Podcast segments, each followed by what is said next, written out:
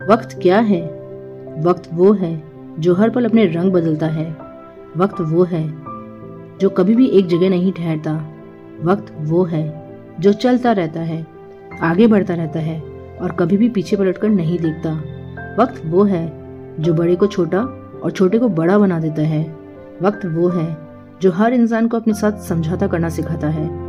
वक्त वो है जो अपनों को गैर और गैर को अपना बना देता है।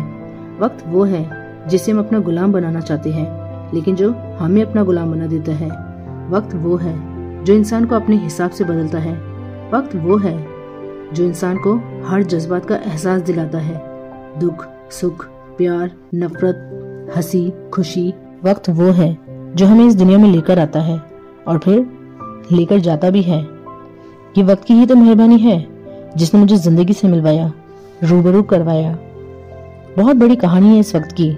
जिसके लिए मेरी दस पंक्तियाँ बहुत छोटी है। वक्त क्या है? ये आज तक कोई नहीं समझ पाया। न मैं और ना आप।